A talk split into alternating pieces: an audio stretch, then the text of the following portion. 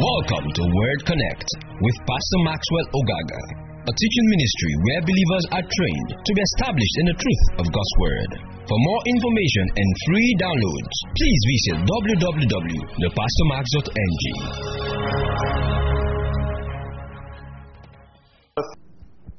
Hallelujah. Are you blessed tonight? Are you excited to be in the house of God? Are you excited to learn?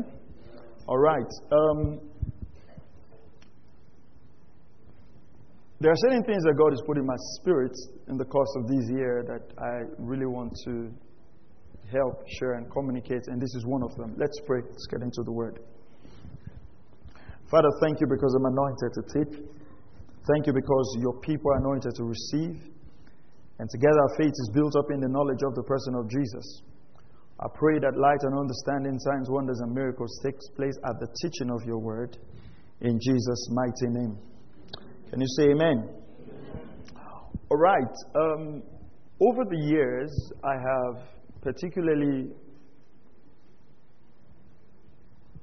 tried to pay very close attention to the seasons that the Lord is bringing me into, including the church, but personally, I think one of the ways to excel in the things of God is to pay attention to the seasons that God is bringing you into.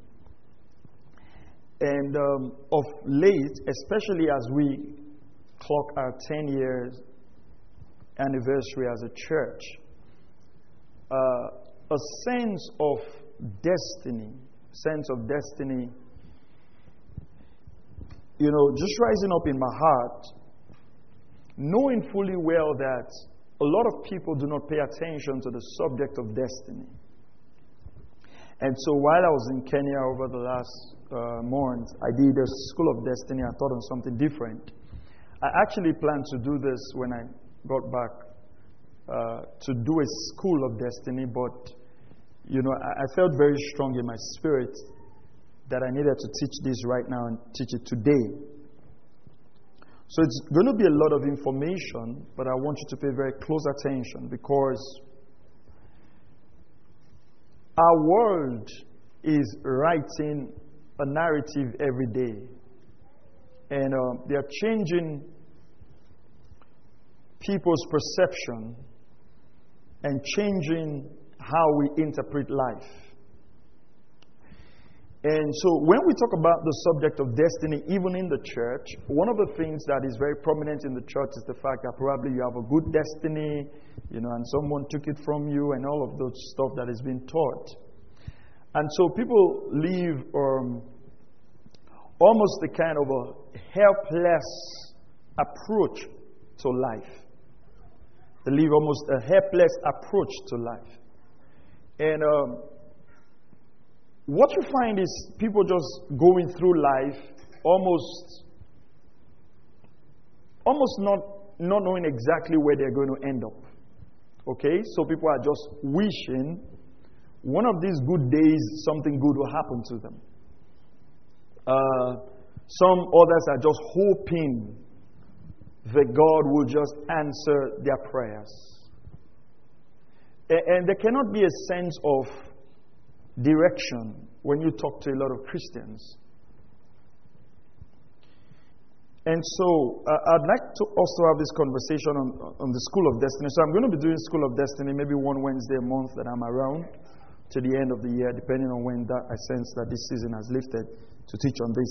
So, so tonight we're going to look at what I call rules of engagement. Rules of engagement. And I need you to pay very close attention.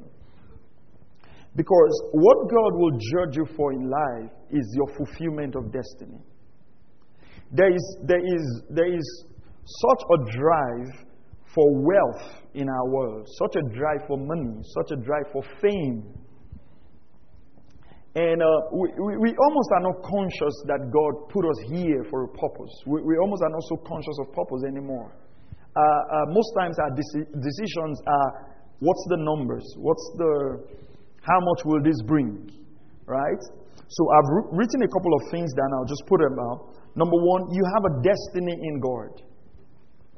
You have a destiny in God.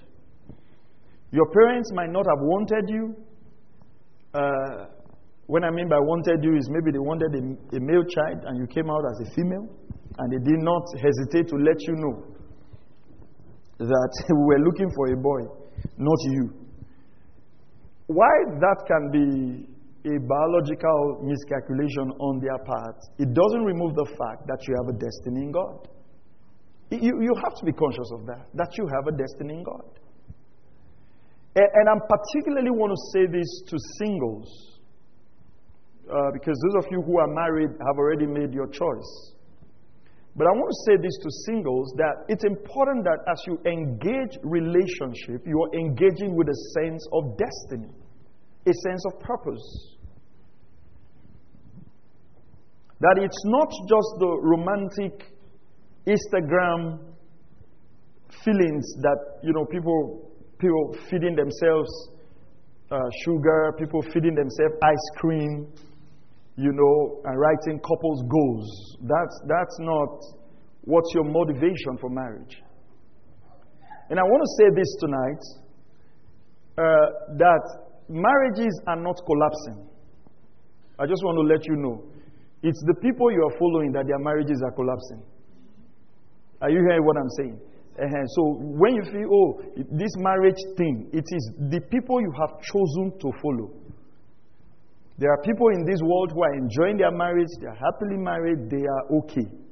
The ones you have subscribed to are the ones that are giving you issues. So you have a destiny in God. Number two, God has good plans for you. And I need you to follow me tonight. And the reason I say this is sometimes I see the fact that when people get married, they lose. And I'm saying this very carefully, but I'm praying that the Lord and the Holy Spirit will help you understand what I'm saying. The Lord never designed for you to lose your sense of destiny in marriage. Marriage is not the ultimate plan of God for your life. Marriage is not the bus stop. Marriage is an aspect of your life that should aid the purposes of God.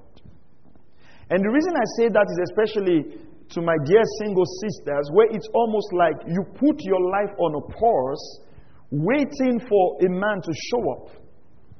So it's like, you know, it's almost like I have finished school, I have gotten a job now. What is left? Say, what is left again, my sister? It is a man, a man. You know, and, and, and, and, and it, it almost looks like your whole life gets summarized at that point.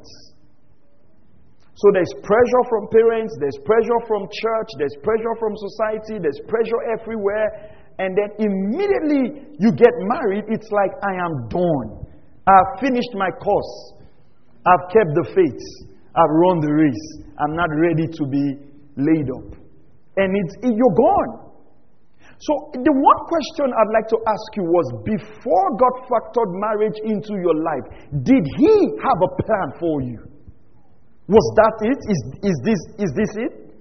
So, you got married at 30, you got married at 35, you died at 90. From 35 to 90, were there no plans? Was there nothing God wanted to use you for?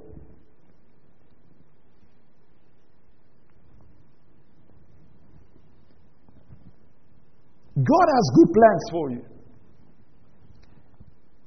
And these plans can only happen as you collaborate with God, number one, and as you discipline yourself. I want you to leave this evening meeting with a sense of destiny. That's what is driving me right now in my life. A sense of destiny, a sense of purpose. That whatever God has ordained for my life, God hasn't made anyone else to do it. He's created me for a unique purpose and a unique assignment.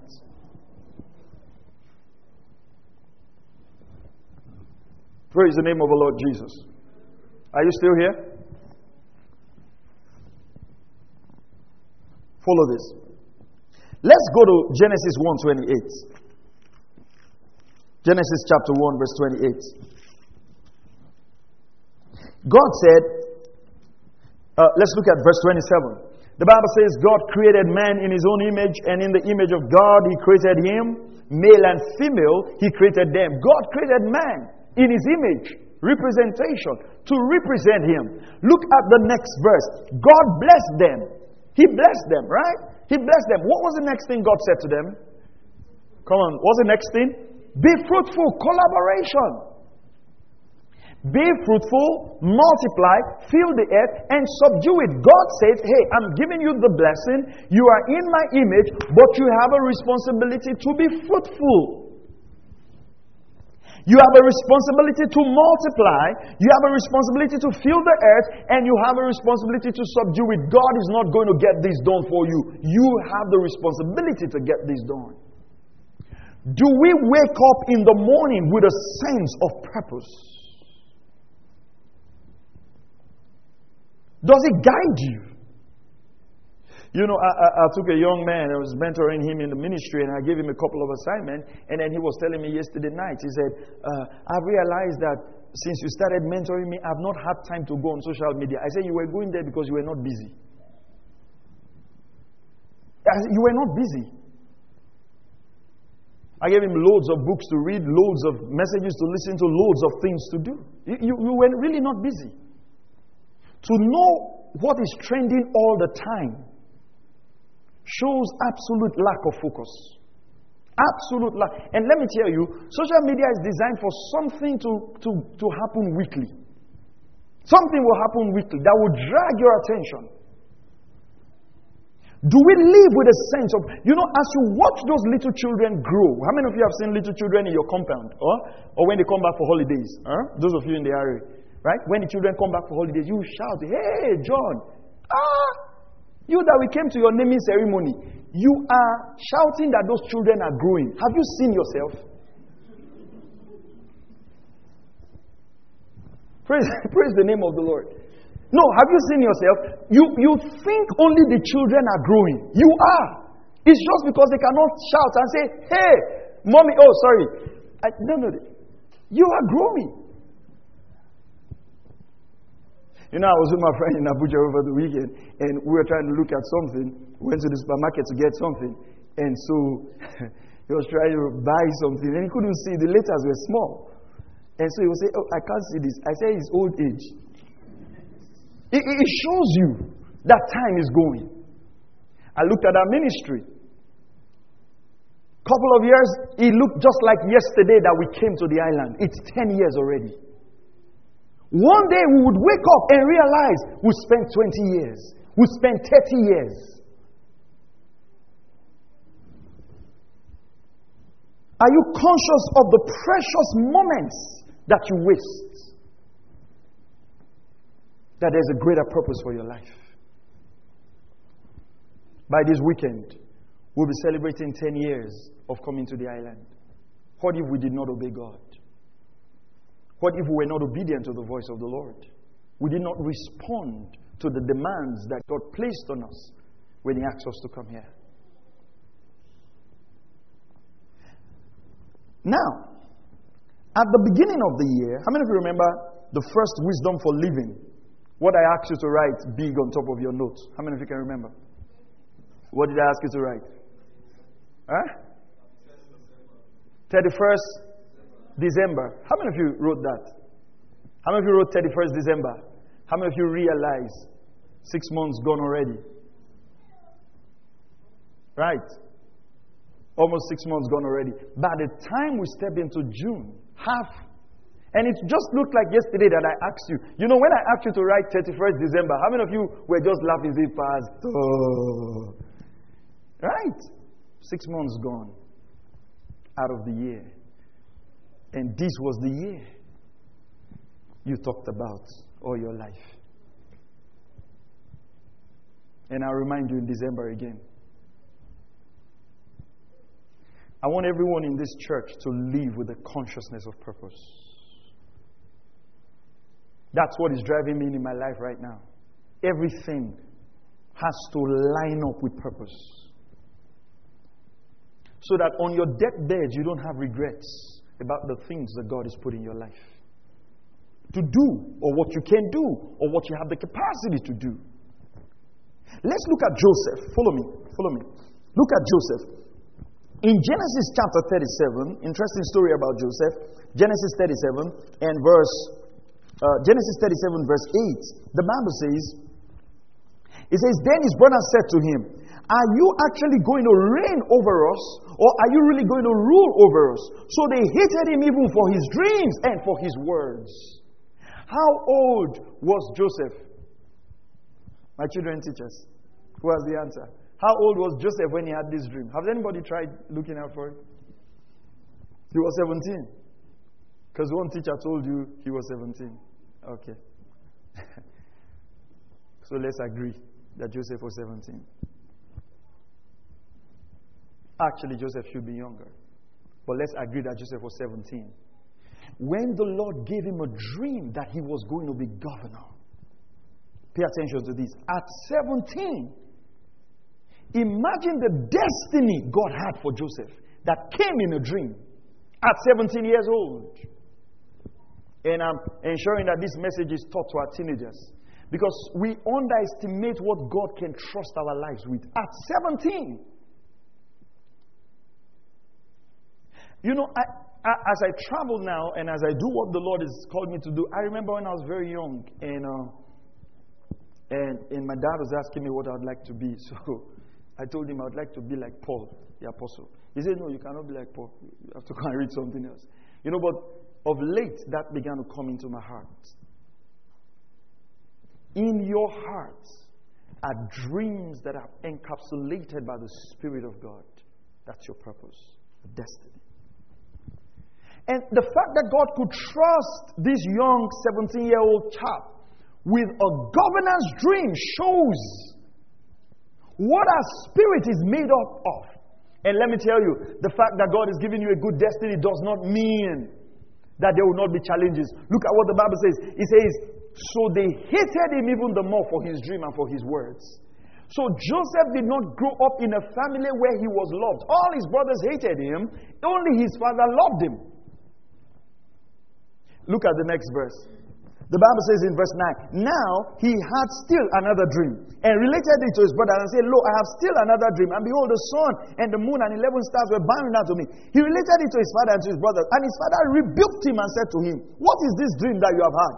Shall I and your mother and your brothers actually come to bow ourselves down before you to the ground? His brothers were jealous of him, but his father kept the same in his mind.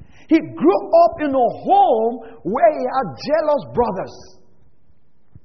And I'll tell you something tonight. If you want to fulfill destiny, you need to wake up from all of those stories of your past that you keep repeating that keeps you down. Oh, nobody loved in my home. Oh, my brothers don't even like me in this world. Your family is supposed to be your first, your first, uh, whatever you people say it. You know, I mean, what if everybody in this world hates you? Does that mean you will not fulfill the purpose that God has sent you to do? We talk so much of people that hate us. We talk so much of people that don't like us. And we despise those who invest their life in us. We should be talking about those who believe in us, who are giving us the opportunity to do what God has called us to do. I bet you there's somebody somewhere in your life right now that absolutely believes in you, believes in your potential, and you better focus on that person instead of allowing your life to be driven by the narrative of the multitude that hates you.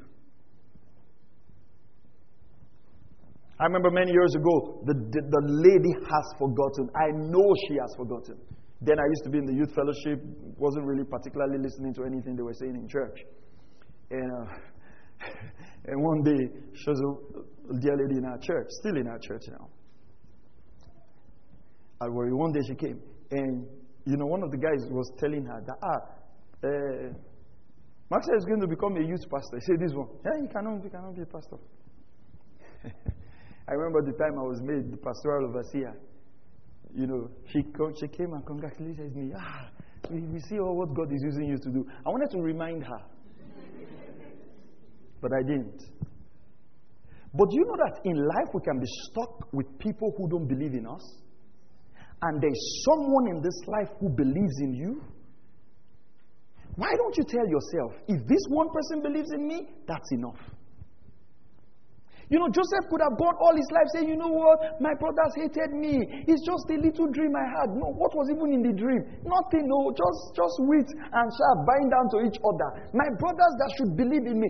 Some of us have carried this victim mentality for so long that it's even difficult for God to break through to us because we, we, we are so victim conscious.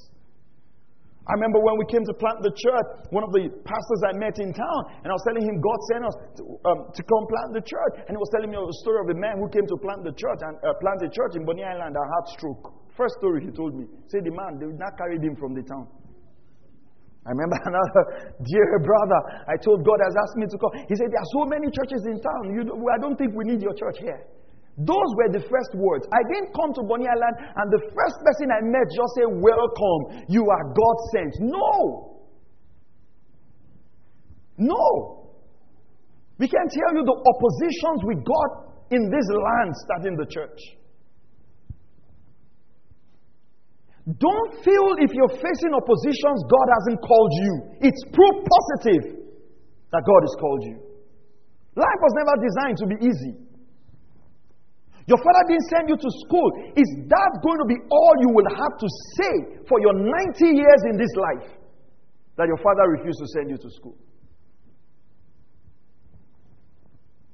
When do we wake up to the age of responsibility? God blessed Adam, but He says, Be fruitful. You have to assume responsibility for the things God has put in your life. Praise the name of the Lord Jesus. I want to wake you up tonight that as we get into our anniversary and the Lord is saying He's going to make room for us in the land and be fruitful, that's not just a word for the church, it's a word for you. That as you step into your season of fruitfulness, you assume responsibility for your life. You can talk about who did not help you, who helped you, who was there for you, who was not there for you. If you run your narratives by the negatives, you will never become a force to be reckoned with on the earth. But look at what God said about Joseph. Genesis 45, verse 7. Please give me the NLT version if you can. Genesis 45, the New Living Translation. It says, God has sent me ahead of you to keep you and your families alive and to preserve many survivors. Look at the purpose. God meets a 17 year old child and put in him the ability to preserve many people. 17 year old. God sent him to a strange land. His destiny was to preserve many people. How many of you know today, if, if, if Joseph was, was today's Joseph, Joseph was in today's world and had a Facebook account, and his brother sold him, how many of you know how the video is going to be. Right? Huh? Say, my brothers sold me. Say, how many are they? 11. Even your elder brother was there? Yes. Hey! Wicked world. Wicked world. He will be forwarded many times on WhatsApp. Some of us are too conscious of negative things. Every day, someone tells you, I believe in you, you have great potentials. That one does not ring in your ear.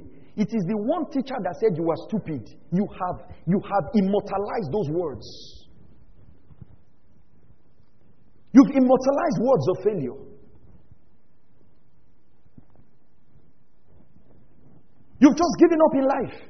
You threw in one application, they didn't give you a job. You are now depressed. Little things make us depressed. Little things make us depressed. Little things.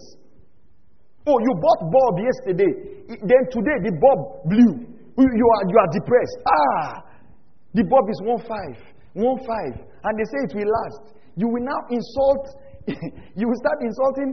You you arrange yourself. Where do I start this insult from? Okay, you start from the person who was selling down to Buhari. Then you will now end up with the pastor who said you should walk in love. See, that's why I don't like church. They will say, well, 1,500 has, has produced three hours of insults. Then you now hiss, I go to bed. You say, you are not eating again. For Bob.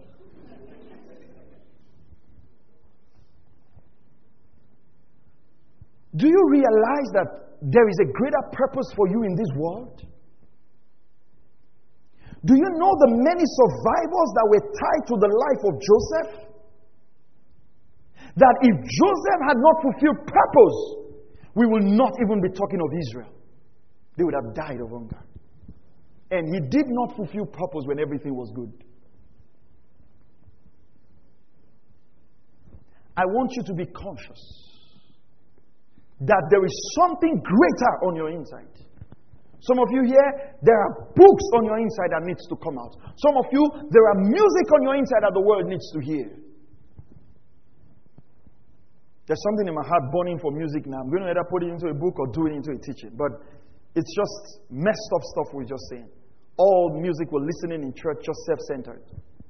Nothing about the exaltation of God. Nothing about the beauty of His holiness. Analyze most of the songs. You don't have a scriptural basis for it.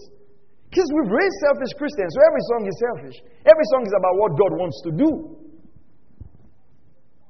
Everything is about what God wants to do. When last did God give you a song? Because you're not spending enough time with Him. Right? You go to studio now and you hear the things coming out and you're asking yourself, is this music? And for those of you who sing, you you need, to, you need to watch it. Right? Because I, I wrote something. Because when something trends, then everybody start picking it. Right? You know, three major national leaders in the body of Christ in Nigeria have come out and started giving warnings to musicians. Pastor Chris started it, and I think a lot of people felt, oh, where is Pastor Chris? How many of you saw the, the instruction Bishop Oyedepo gave to the Winners Choir? Says we need to get the name of Jesus back in our songs. We need to get hallelujah back in our songs. We don't just need to scream.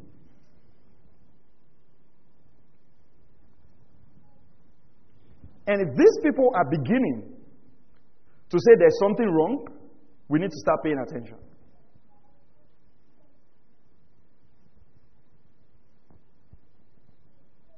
Because there's some of you that are called into this ministry, and the Lord wants to put new songs on the earth. New songs of what is being taught. New songs that are consistent with Bible doctrine, but too lazy to get that out. Just too lazy. Because you're busy copying everybody. That's what I have to tell my choir. Don't want to see this whole stuff of turning nice songs written in pidgin English, uh, written in good English to pidgin English because you want to sound holy. Because I mean, I walk into churches now and you're just wondering, is this worship? Because everybody's trying to sound deep. Worship doesn't have to be deep. If we exalt the name of Jesus long enough, His presence will saturate our worship. Are you hearing what I'm saying?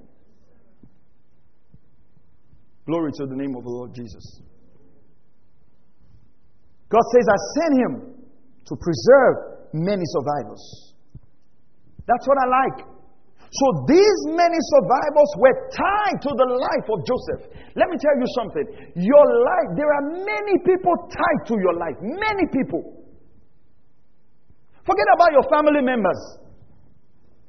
Can I tell you something? I might be, I might, I'm not wrong. I might be wrong in some cases, but not completely wrong. I'm 90% right, 10% wrong. One of the things you must understand about life is that your family members actually the primary benefit your family members want to get from you is financial. Let me tell you that, that truth. None of your family member is advising you because of destiny. They say, I have these two jobs. Oh. This one gives me fulfillment. This one, say, no, not be fulfillment. Not be fulfillment. They shop. Oh. Not fulfillment. After mother has trained you, it's not, none of your family member is actually advising you to follow God's plan. For what they are concerned is that money should drop. That's the truth. It's not about whether God has a plan for you, they don't care about that. And unfortunately, most of us has bought that narrative. I'm sorry to use the word, but we have we have accepted the burdens of family at the expense of the assignment of God for our lives. So we bought that emotional burden.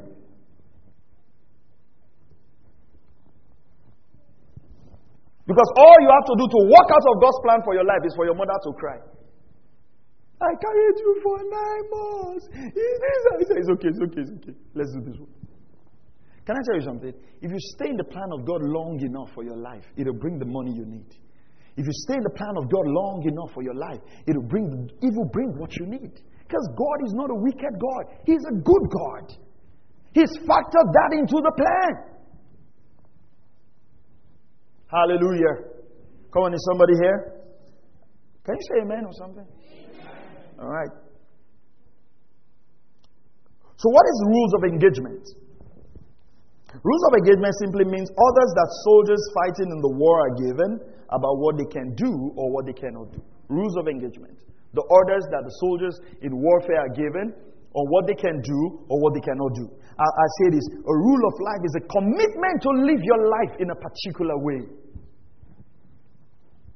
I want to wake you up tonight to purpose.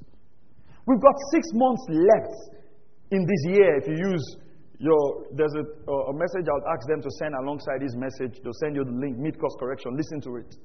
Right? Reevaluate your life. Which direction are you headed?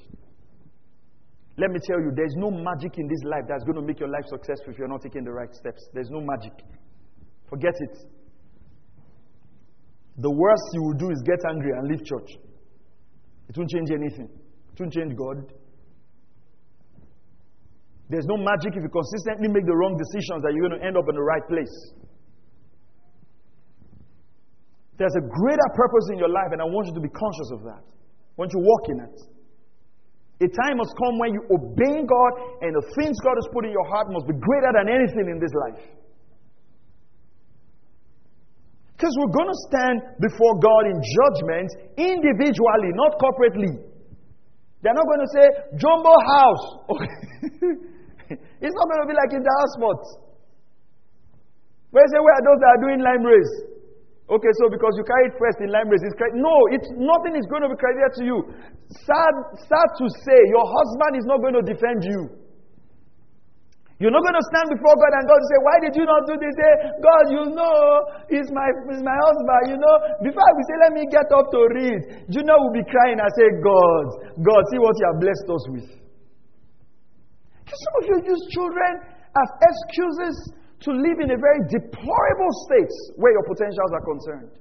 Last time you picked a book was when you, when you got pregnant. That was the last time.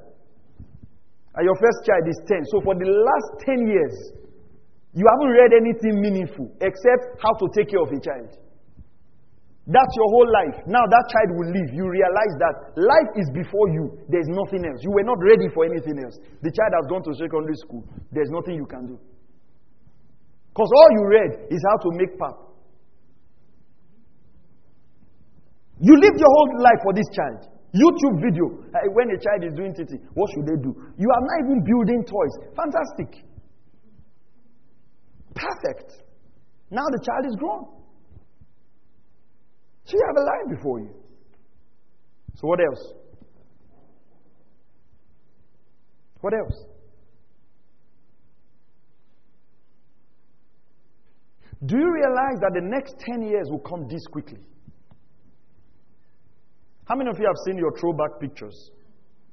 I warned all my friends not to put my NYSC picture anywhere. I was going to release a course, A course I have not used in 10 years upon. I mean, you look at your, you know, you look at yourself, and you remember which day you were excited about going to youth service. You just realize it's years. Let me tell you, time is moving faster than you thought. Oh, yes.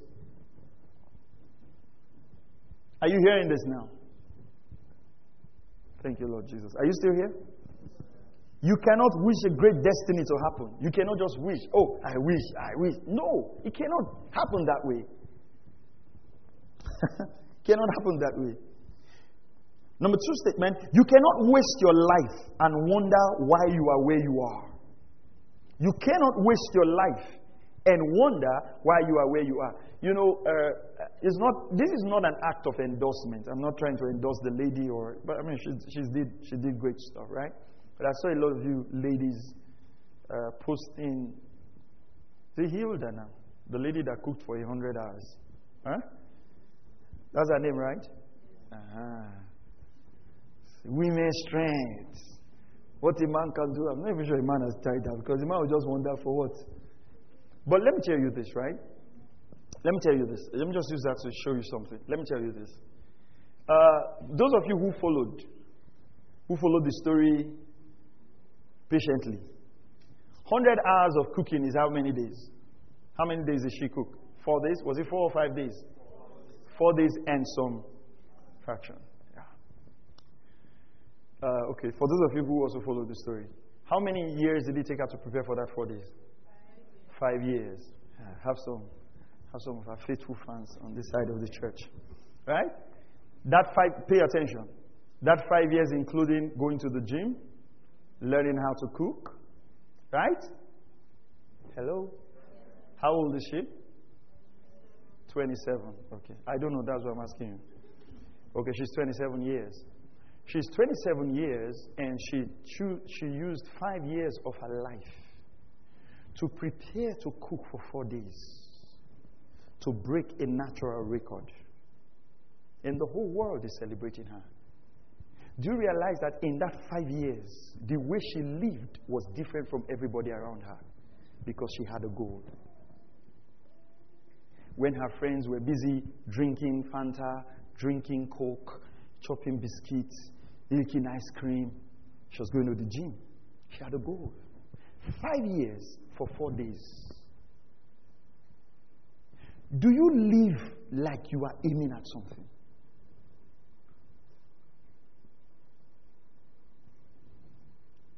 How are you living today for the next 10 years? Do you, are, you, are you conscious that there is something. And let me tell you, no matter how you want to look at it, we're not using her as a model, we're just using her as an example that all of us can relate with. No matter how you want to look at it, standing for four days to cook is no joke. No, you know, some of you. you say, I've been cooking for 30 minutes now. Where is the Guinness Book of Record? you know, some of you, by the time you cook for 30 minutes. You have dragged stool. You have, it's almost like you're setting up a church.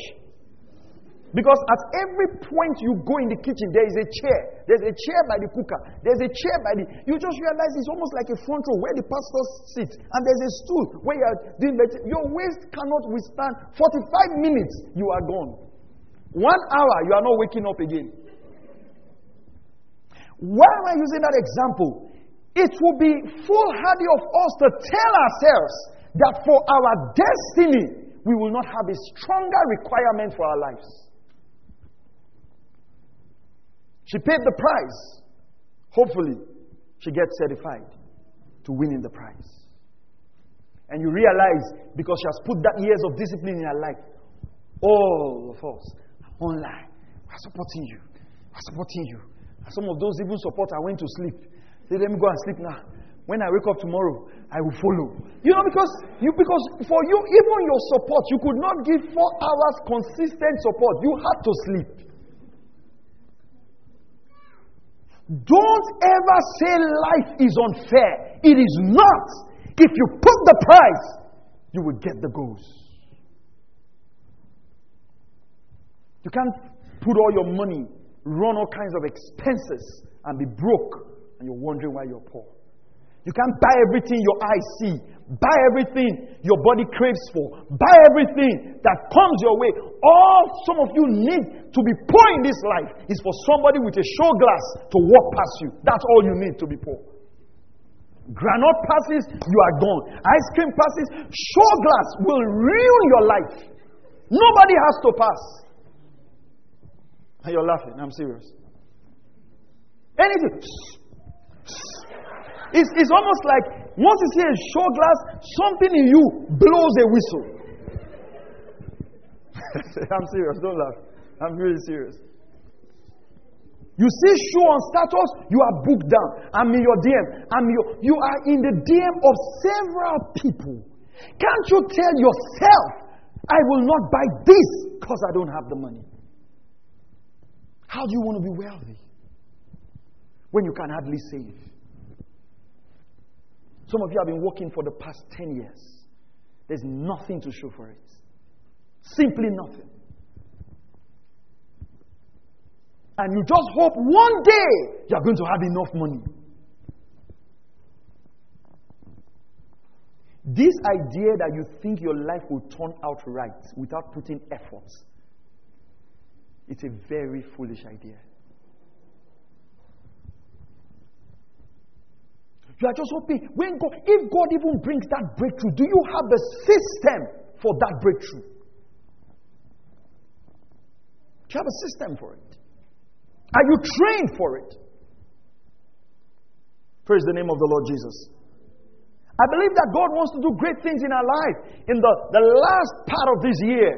And I want us to be ready for it. You know, when I got back from Kenya, you know, I, you know, I told myself, I said, God, dear God, you have to be ready for this. When I preached 19 days, every single day, sometimes three times, every message was fresh, every message was life changing, every, and I was telling myself, if I was not ready for this opportunity, and don't forget, most of the people who invited me have been listening to me, so they probably listen to most of my messages. So imagine you just start preaching a message you have preached before. You say, hey, I have it.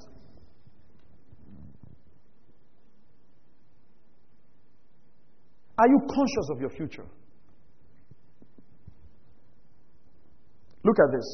Life does not just happen. You have to exert your influence and your dominion from the realm of the spirit. If you want things to work for you, you have to exert your influence.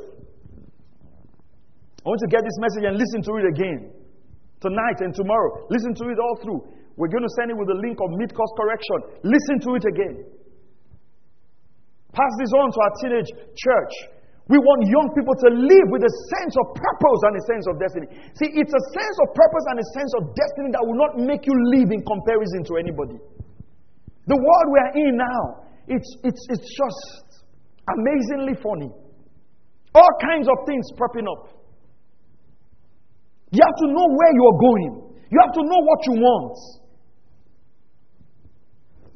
Look at this. Let me show you something. Genesis 27, verse 40. Please give me the New Living Translation. Um, how many of you know the story of Jacob and uh, Esau? No, I said Genesis 27 and verse 40. Uh, the story of Esau, right? Now, interesting. Look up. Interesting. Isaac blessed Jacob. Right? Isaac blessed Jacob, gave him the blessing, gave him everything he need, needed in life, gave him the blessing. Then Esau came and said, Don't you have one more blessing for me? And he says, No, I blessed your brother. Look at what he says. Uh, told him, He says, You will live by your sword. Now, Jacob was to live by the blessing, but he says, You will live by your sword and you will serve your brother. This is a curse, uh, actually. Then he says, But when you decide to break free, you will shake his yoke from your neck. I, I read this scripture first in the year 2000. I was in 100 level. I can remember where I read this scripture. I was in a room in a, in, in a, in a, in a hostel called Diamond Villa. I, I read it from the King James Version. It says, When you become restless, you break the yoke from your neck. Then I read it from the New Living Translation. And it says, When you decide to break free, it changed my life. You see, that was the day I lost fear for curses. Let me tell you something. That even when a man is cursed and he makes certain radical right decisions, that yoke can be broken. It says, when you decide. Some of us, it is that we have not made a decision. I remember when myself and Pastor Mary decided we're going to go full time, pursue the call of God in our lives. Let me tell you, that decision did not come cheap. It wasn't, it wasn't pleasant. She had a career, she was going on her career, and we felt, listen, God has called both of us to this stuff. Now, if both of us are going to do this, one person has to purse one. And then we made all those decisions. It was tough. And today people look at us and say, God I just blessed you. God has put his special hand on you. Yes, because we made special decisions.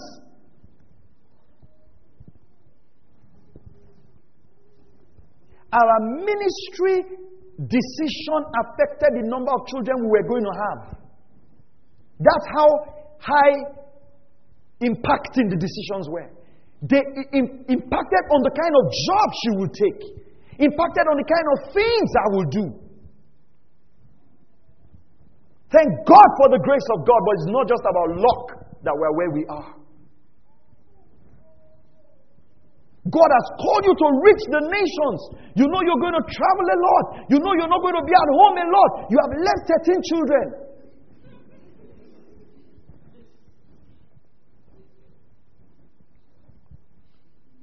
Money for tickets is now for school fees. Come by time. Say, yeah, but can't God supply all our needs according to riches in glory by Christ Jesus? That's between you and God. He's supplying. All because your mother kept saying, ah, in this our family, we don't have a lot of children. So you are the one to call what a whole family is supposed to have, a whole generation, what they are supposed to have over the period of 40 years. You had it in, in one lifetime. Only you. You are just 10 years married. And you have given birth to children your cousins should give birth to. That's why some of them look like your cousins. Say, who do you resemble? I mean, they, they everything in you they can pick. They started picking from the. See, uh, there's one man who died in our village 10 years ago. They have even gone to the village to take body shape. See, all your children, they don't look like each other. I mean, because simply purpose is telling you that you have, you have stretched your hand further than you should go. There are jobs you should not take. Why? It tampers with your purpose. Is the money much? Yes, but it tampers with your purpose. It tampers with your destiny. There are moves you should not make. If we're going to do what God has put in our heart to do, it's going to come with sacrifice. I was listening to the daughter of Pa Elton, the first missionary to Nigeria, uh, Pa Elton's daughter. She's about, she's going towards her 90, 90 years old birthday now. She's about 80 something. You know, that dear lady refused to get married. Just serving the purpose of her father. She's on a shoe stayed there. And, um, and uh, because they wanted to be missionaries in Nigeria, in those days, you couldn't have dual citizenship. They renounced their British citizenship to be missionaries in Nigeria. So actually, she's fully Nigerian. She can't go back to Britain anymore. She's renounced that. I have a friend who pastors in Sokoto. They had to drop their British citizenship to become missionaries in Sokoto. What decisions have you taken and you know that this will be costly, but it's purpose driven? We all just want convenient decisions and we still want to end up in purpose. It's about how much comfort can we have and still excel. You want to start a business. Instead of you to go and look for a small space and get up every morning and go to that business, you are, you are just on your WhatsApp, lying down and listening to music that does not make sense and say, Come and buy from me. Friends and uh, business grow when friends patronize. Then you now start harassing people with quotes. Who, what are you? Will I call you a friend if you do not buy from me? If you buy from me, I, don't want nonsense. Is that how is that how businesses are built? Is it by harassing people? In the real sense, if you want to do real business, you will not do it for your friends. Nobody gets rich doing business with friends. Friends don't pay. Not even church members. Don't do business with church members. Go to strangers and do business.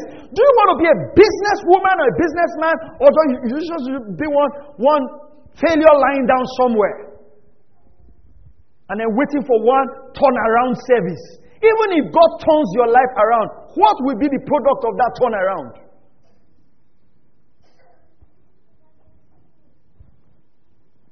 We were, we were all hoping for train 7. Here we are. And it shall come to pass. And then you realize that your hope has passed. Then you will wait for train 8. By then I would have given you another pastor. How, would you, how do you build your life on something you can't control? I want to challenge you tonight. Don't end the remaining months of this year the way you have started. Be on your purpose. Be on your purpose. Be on your track. There are things that come easy to you that you know God has given to you, right? Listen, trade those things. Don't drop them for anything. Trade them. Some of you can write, some of you can sing, some of you can edit, some of you can um, sell, some of you know how to sell, you know how to market. Build a business around it. And I want to beg all of you, my dear family members, don't let this Bonny Island limit you. Because our greatest role model of prosperity here is the people who are on site. Hmm? That's our greatest role model. Where are you now? Sam with Moby. God has done your own. He will soon do my own. uh, you have forgotten that the companies that you're working for, someone built them. You have forgotten that they were owned, built by someone. And maybe God has something bigger for you. Are you still here? Go to Genesis 33, verse 9. I need to finish this. Genesis 33, verse 9. Give me the NLT version quickly. Look at, look at, look at when Esau, oh God, thank you, Lord. When Esau met Jacob, Jacob had been blessed by God supernaturally. And I've explained this between the blessing and the curse. Jacob had been blessed by God supernaturally. Then he brought some gifts to Esau. Look at what Esau told him. He said, My brother, I have plenty. Esau answered, Keep what you have for yourself. Can you imagine a man that was cursed? The guy knew, let me tell you something. Pay attention, please, don't miss this. The guy knew that, listen, what? I don't have the advantage of the blessing. So I will have to work hard. The guy worked so hard that when he saw the man with the blessing, he said, I have plenty. Keep what you have. Can I tell you how I interpreted this verse to myself when I was in school? I did not have the advantage that other parents can give their children. You know, in those days when I was going to school, they would give me my allowance for one week. Then my allowance was 2,000 for one week. Out of that 2,000, I would transport 500 naira from there. So I had like maybe one five for the week or something because I used to go back on weekend. I remember one time, I, I can't forget. I bought the book Money Cometh by Leroy Thompson. It just came out. The book was 1,200. So I bought the book and I think I had maybe 100 or 200 naira to live all through the week. Then we had these breads, they used to call Bravo bread. So I bought a long one. And every day, I would buy 15 naira akara, which was maybe five or six pieces. I'll take a portion of the bread Monday, Tuesday, Wednesday. I had outlined. oh, God. Because there was no way I could tell my parents that I had spent that money for a book. That was even the worst case. Then it's not even a book that will make me make heaven. It's Money Cometh. you understand that? So I outlined my bread each week. So I would drink water in the morning, go to lecture, come back, take my portion for that evening, like that. Like I think it got to like Wednesday. I had to cry. Said, God, if I've sinned for you, you know, and you know, luckily I think I walked into one of my friends, and then you know that's how that week was sorted. But that's how I lived. That's how I lived. I knew that I did not have a parent who would uh, who had all the money to give me when they had given me the basic necessities. I knew I could not fail. I had a triangle in my room.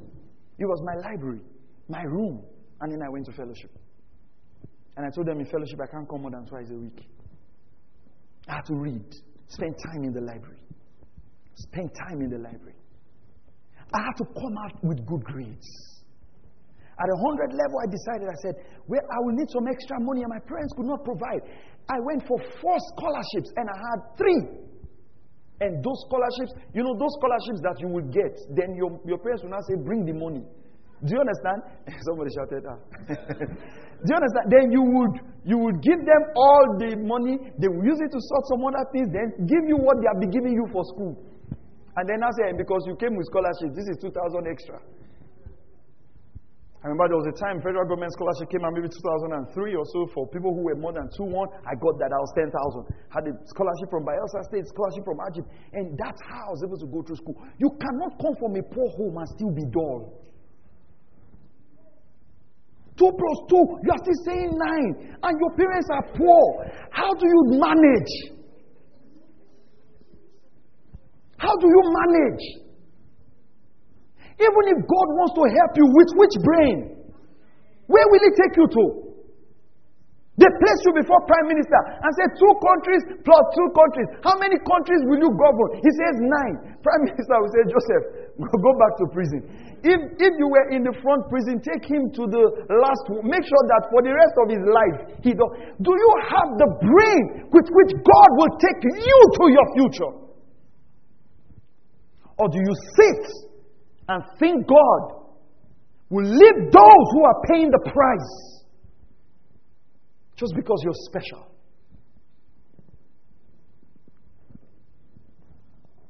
And we have people who sit in church every day and get offended at God for not helping them when they're really not doing anything about their life. You're looking for a job, you made one application, and you're saying there are no jobs. You are joking.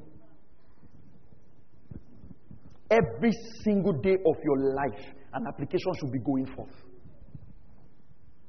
Are you hearing what I'm saying? Look at what it says. It says, My brother, I have plenty. He took a decision. When you know you don't have much support in life and an opportunity is given to you, don't waste it. Some of you have friends that are married. You already know if anything happens, their husband will bail them out. You are still wasting time with them. You are single. You are now, all your friends are married. You will now sit down and now be watching their husband's television and be gisting and be, they are married. If they need anything, their husband will buy for them. If they are hungry, their husband will provide food. You are not married. No skill. And you are just there saying, My bestie, my bestie, my bestie, my bestie. Your life is going away. You are watching your life go away. You are shouting, My bestie.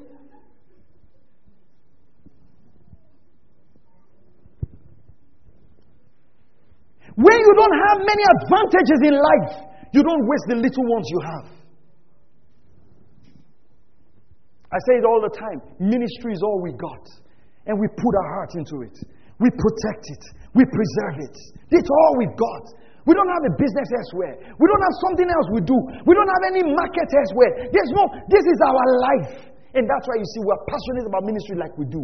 When you don't have many advantages in life, you are not from Bonny, you got a job here.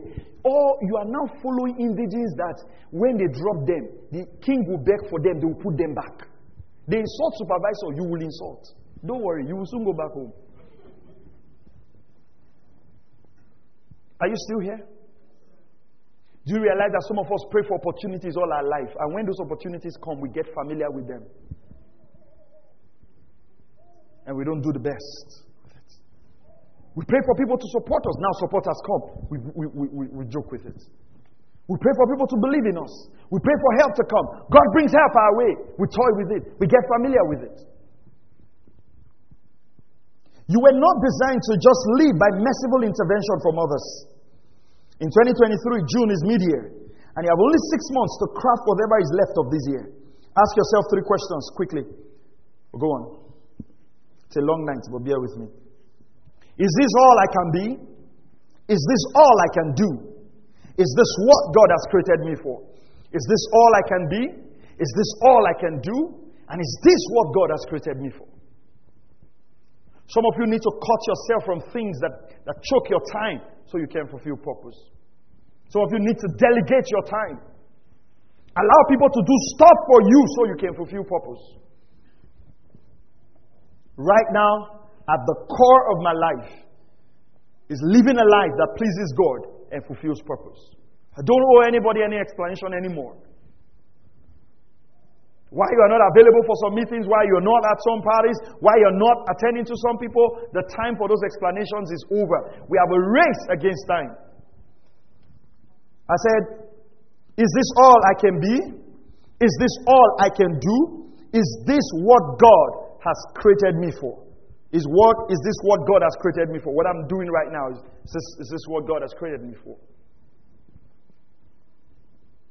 Every time I go into meetings, I was in Bayelsa, and an elderly man man of God, traveled all the way from Kwale. Kwale is in Delta State. He said he heard I was going to be in Bayelsa, and one of my messages changed his life. He traveled all the way to be in that meeting. I go to meetings. I was in Abuja this weekend, and, and I see people walk up to me.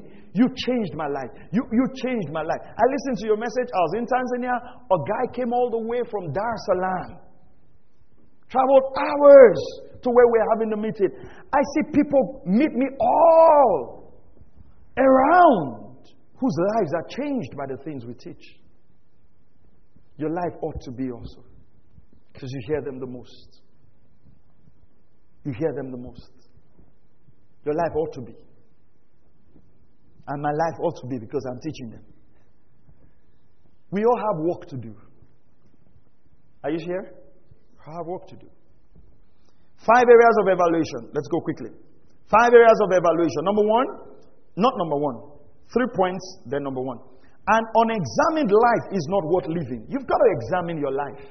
An unexamined life is not worth living. Examine yourself. Now, when I say examine yourself, it's not to compare whether you have money. No, that's not. You know, sometimes we examine ourselves and we get into depression. That's not the goal. Why don't you have money? What skill? Hmm? You know, young people are learning skills now, making loads of money from it. Graphics design, doing stuff. A lot of things. Praise the name of the Lord. Do not, do not increase your speed in the wrong road. It won't change your direction. It will only get you to the wrong destination faster. Hmm? Don't, don't be praying for speed in life when you have not taken the right road.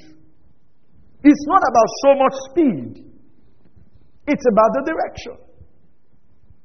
You know, I look at ourselves, I look at our church. Is this all we can be on this island?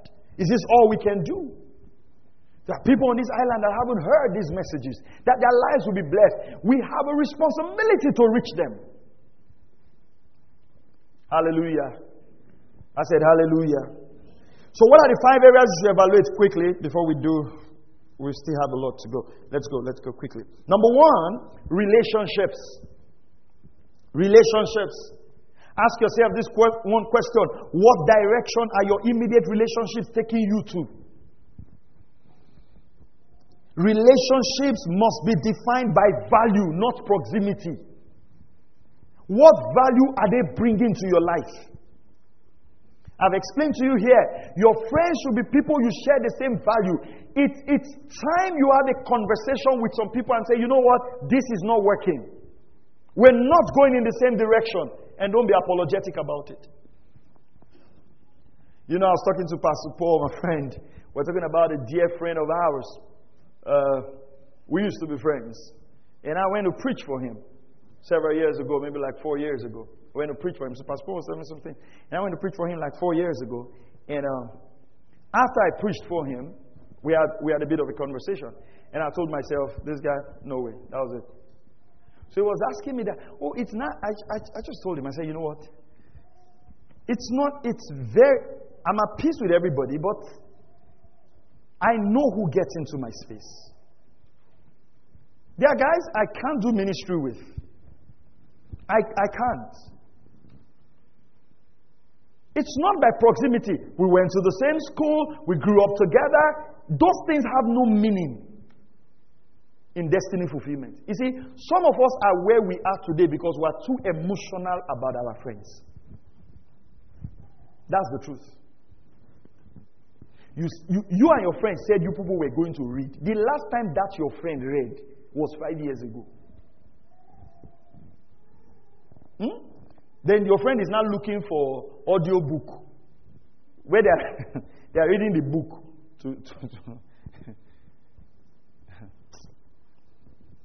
Is this relationship adding to me or reducing? See, you can track a relationship and ask yourself, since this person became my friend, what are the positives I've gotten? What are the what are the positives? Sit down. What are the positives? What are the negatives? I know there are some of you who are just the only ones investing in relationships. You are the father Christmas of the relationship and the mother Christmas. Hmm? You're the only one giving. You give good advice, they live bad life. You give good advice, they live bad life. It's like that. I say, What shall we do? We have been friends since we were, even the time we don't used to wear clothes, that's when we have been friends. No problem. Keep dragging dead woods along your path.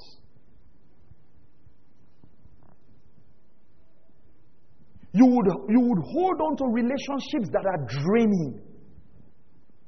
Drain your time. Drain your energy. And some of you have to tell yourself that you cannot live your life, your whole life, to repay an act of kindness. I think that's a word of knowledge for someone. Someone was kind to you 10 years ago. That has allowed you not to live your life the way you want to live it. Because every time you need to make a destiny decision, I remember, remember 10 years ago when you were hungry, I gave you food. I gave you, say it's true. It's been 10 years you have not finished paying that food. Whatever they bought for you, buy it back. I say, Thank you very much. This was the rice 10 years ago. It was one plate, now it's 10 plates. Can we, do you understand? I'm not saying be ungrateful, but you can't get lashed onto relationships that pull you back because of an act of kindness.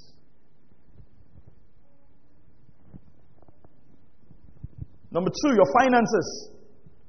One question I'd ask you How much can you account for in the last six months financially? Are you indebted? Why are you indebted? Some of the things say things have gone up. Try to live below your income. Nobody lives above their income and works in financial freedom. How's your finances? How are you handling your finances? Are you giving to God? Do you have enough? What do you need to cut down?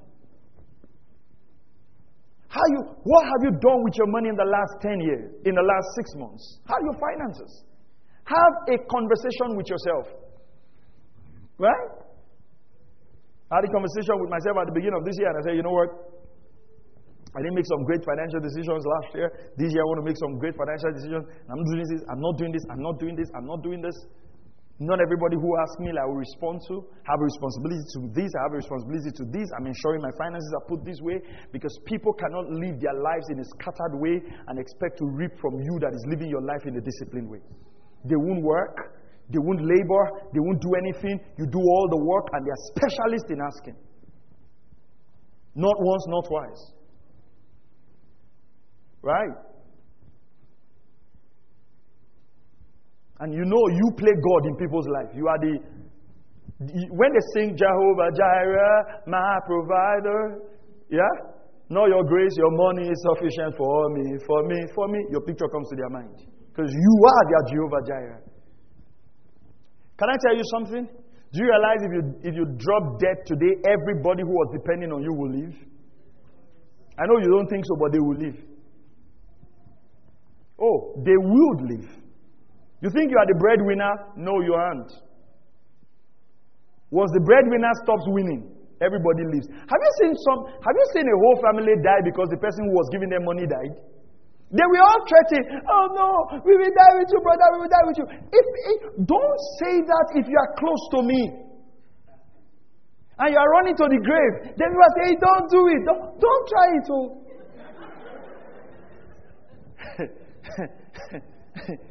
Oh, all those people forget all those things. He said they don't know what they are doing. They know what they are doing. If they run close to that grave, they will run back. Nobody wants to die. You realize those people crying that oh, they will die with you, they will die with you, they will die with you. Immediately they put that sand and there's quarrel over food. People they invited has not gotten food. They have forgotten that somebody died. You will see them tie wrapper. How can somebody come from? Ah, they are now fighting over food. They had forgotten that they wanted to die a few minutes ago. Let me tell you this you are not as important as you think. Do you realize that every problem you did not solve at the end got solved? It's just you taking importance, and they know how to fan your flame. They will just put your picture on status and say, The one I run to, the one who, and you just be smiling sheepishly and be doing transfer. How much did you say? They will just praise you. Oh, my sugar cane. And they are showing you to death. Let those praises not get to you. Plan your finances. Be able to say no. If there's something God delivered me from, oh boy, that's it. I can say no now very well. Oh, it took a, ta- it took a hard time. You know, I used to give a lot. It took God to actually teach me to save. I think I've shared this story before. I just used to, to give. I mean, I was in a dream one time and, and I went to download a teaching article on savings by one of my mentors. I woke up. The last way God speaks to me is by dreams. I woke up and I knew God wanted me to save. That's where I started saving. Before, money just comes, I just bless people, just bless. I mean, I wasn't doing anything wrong, but it was just foolishness. You know, people I have a generous heart. No problem. No problem. Personal development. In what subject area have you grown in the last six months in respect to your career or your field of study? What subject area have you grown? What subject area have you grown? What have you learned? You are a pastor. What new thing have you learned? You are an engineer. What new thing have you learned? Don't wait on your company to develop you. Learn a skill. Instead of watching comedy on YouTube, why don't you pick a YouTube channel in the area of your field? As an engineer, there are YouTube channels curated for engineers. There are YouTube channels curated for whatever you are in music, hairstyle, sh- shoemaking, uh, uh, seamstress, tailors, fashion designers. Look for things like that and add to your knowledge. Let me tell you, this world is very competitive. The more our the more our population grows, the more every single field is competitive. Am I right? Um, how, what's the age now they take for NLNG trainees? What's the age? 20, is it 27? Do, do they have an age? They should have an age bracket, right? What's, what's the age? 27. I think I saw the last time I checked. So you know that by the time you are 28, eh? is to take divine intervention. So, even the older you get, right, the less market value in terms of employment. You might have value in terms of your wig, but in terms of employment, the less market. So that's why if you are coming in, you must come with something special. More graduates are coming. That your sister you are training is coming after you. That your brother you are training is coming after you. The children you are training, they are coming after you over the same job. Oh, you think that person you are training now? That's why you see that people don't retire here. A man will go and change his birth certificate many times. And I know some of you are planning like that, and some of you are like that. So don't think these ones in TCC are waiting for you. They are coming with faster skills. How many of you help ask your kids to help you? You know, I, it's it's amazing sometimes when old age in quotes starts staring you in different styles, right? Like I pick up, well, maybe because we don't watch a lot of TV, but I like I pick up the TV remote and I'm like asking my son, well, uh, what's this? How can I get to these channels? And the guy just come and just zoom, zoom, zoom. You know, you know, when I bought the PS game, I used to beat him. You know, I mean, I'm playing with the guy now, and the guy just trashes me at will. you just realize that in these things, you're not going to be competent with these guys. Your children are now helping you with your phone. It's, it's a message. Oh, oh, it's a message. Where is this? They say, don't worry. It's, it's time is going. Before you know, they will just buy one big phone for you that can just do text message. You are gone.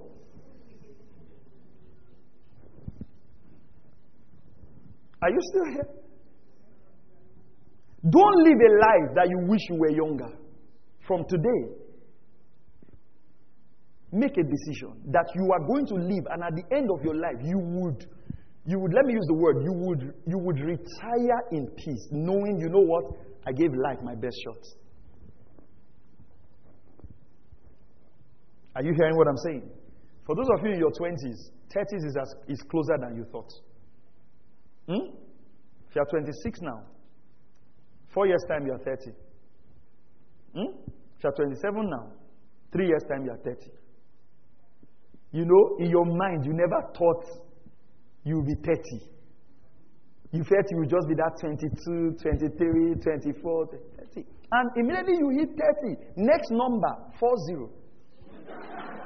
and I like the way they are doing it now, fourth floor. So immediately you hit 30, you have, you have entered the staircase. As you hit 40, is 50. bye bye. You know that song you say bye bye. You have started waving. You are now waving. you know, based on how much your faith can handle. You realize that even the strength to read is no more. Because when you were 30, you could come back from work, you could read late in the night. Now you have hit your 40s. You are reading and you are feeling that something is touching your head. What is actually happening is you are using your head to hit the table. Reading and sleeping, reading and sleeping, it's gone.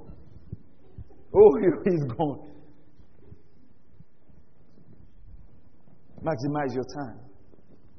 How much personal value have you acquired in the last six months? Can you respectfully walk to your boss and say, I need increase in my pay because I've added more value? Can you do that? Or will increase in pay be as a result of mercy? Spiritual growth. Have you grown spiritually? Or are you stagnant? How is your prayer life? How is your soul winning life? Who have you brought to church? Who are you discipling? Commitment to the things of God. Has your commitment to the things of God grown? Have your love for God increased or decreased? The way you loved God when you started this year, is it the same way you love God now? Then the last one. Then the last one. What has procrastination costed you in the last six months? Write that down. What has procrastination costed you in the last six months? That book you should read. Why have you not read it? That tape you should listen to. Why have you not listened to it? Hmm? That call you should make. That relationship you should break. Why have you not broken it? That friendship you should sever. Why have you not severed it? That course you should finish. Why have you not finished it? Maybe it will take some sleepless nights. Maybe it will take some days shutting off your phone. That's why God put in my heart to run School of Destiny monthly. Some of the Wednesdays that the Lord will give me the privilege to teach from here. Because I just feel that we need these reminders constantly. It cannot just be wisdom for living at the beginning of the year and then we forget about these personal things we need to do. Last scripture Judges chapter 13 and verse 10. And verse 10. Judges 13, verse 10. This is actually where this message is taken from. Judges 13, verse 10. Is somebody challenged this evening? I didn't hear you. Are you challenged this evening? To do more, to be more, to get more out of life. Judges 13 and verse 10. Just a reminder. Judges 13 10. You know when the angel came about um, Samson? Am I right? Yeah. Then he says, So the woman ran quickly and told her husband, Behold, the man who came the other time has appeared to me. Then Manoah rose up. Let, let's go to verse 8. Then Manoah entreated the Lord and said, Oh Lord, please let the man of God whom you have sent come to us again, that he may teach us what to do for the boy who is to be born. This boy had a special purpose. He says, Teach us what to do for him.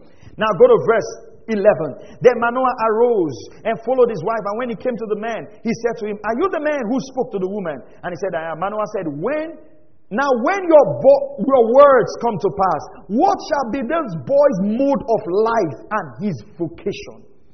So the angel of the Lord said to Manoah, Let the woman pay attention to all that I said. Give me the New Living Translation, verse 12. He says, When your words come true, what will be the boy's responsibilities and work? If you have a special call, you have to have a rule of engagement.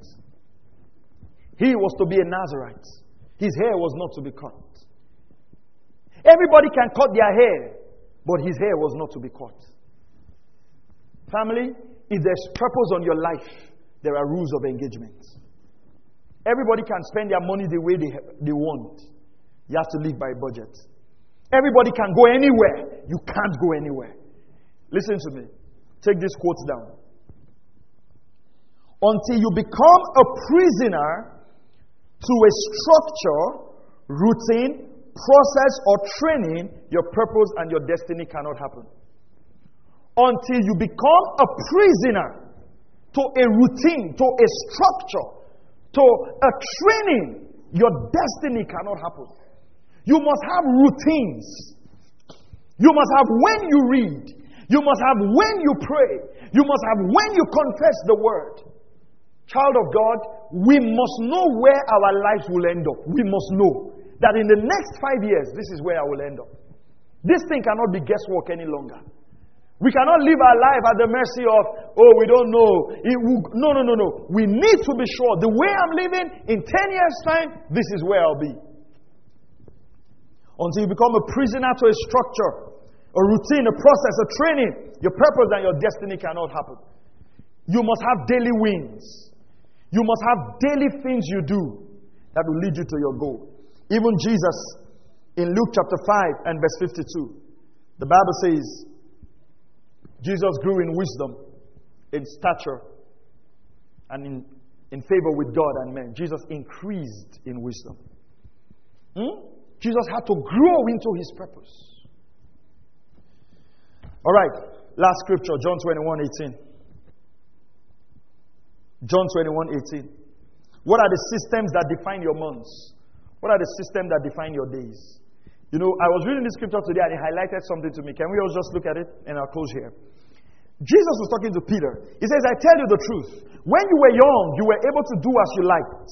You dressed yourself, went wherever you wanted to go. He says, But when you are old, you will stretch out your hands, and others will dress you and take you where you don't want to go.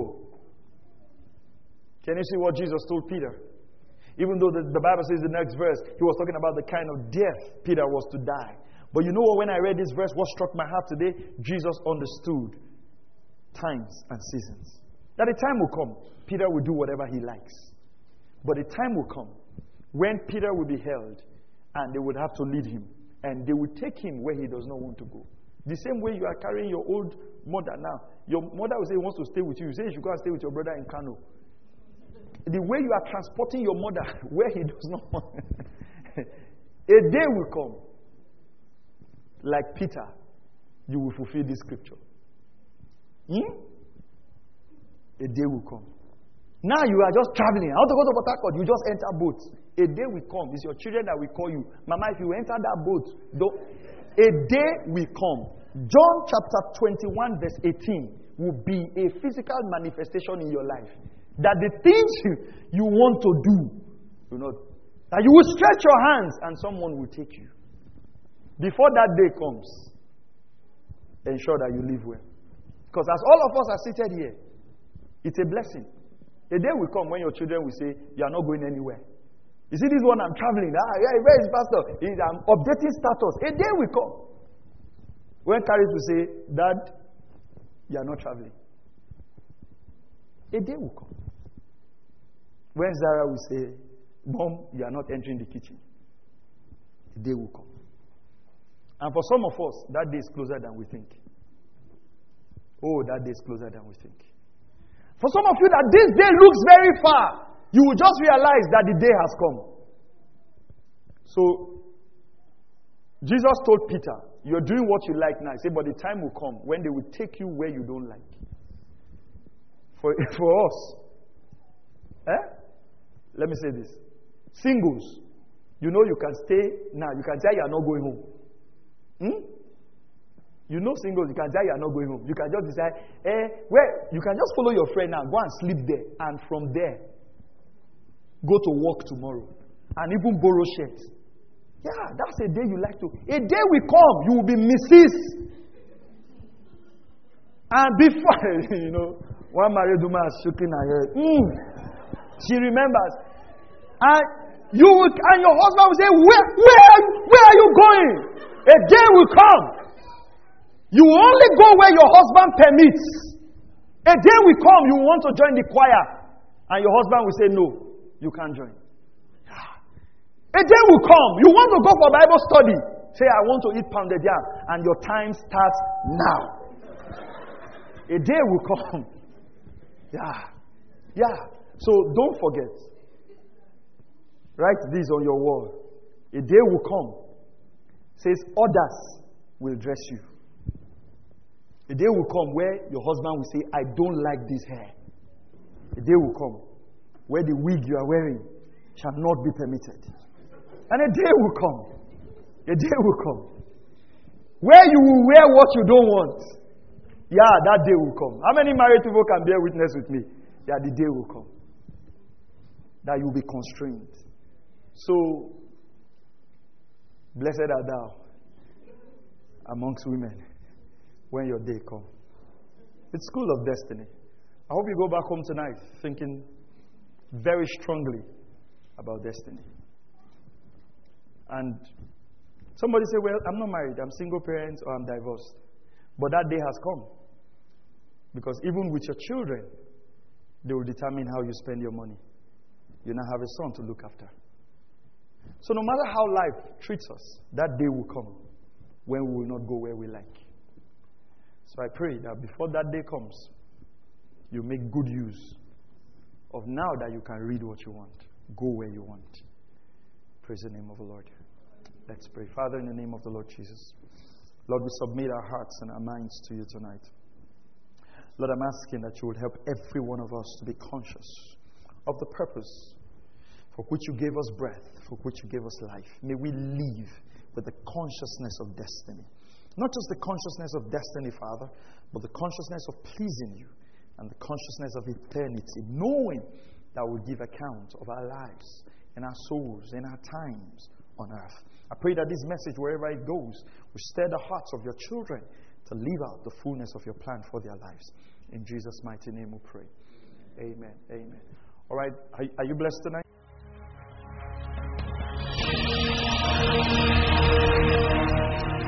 Thank you for listening to Word Connect with Pastor Maxwell Ogaga. We encourage you to share this message with your friends and loved ones. For more information and free downloads, please visit www.pastormax.ng. We would like to hear from you. Send us an email info at pastormax.ng or you can call 0805 888 7575. God bless you.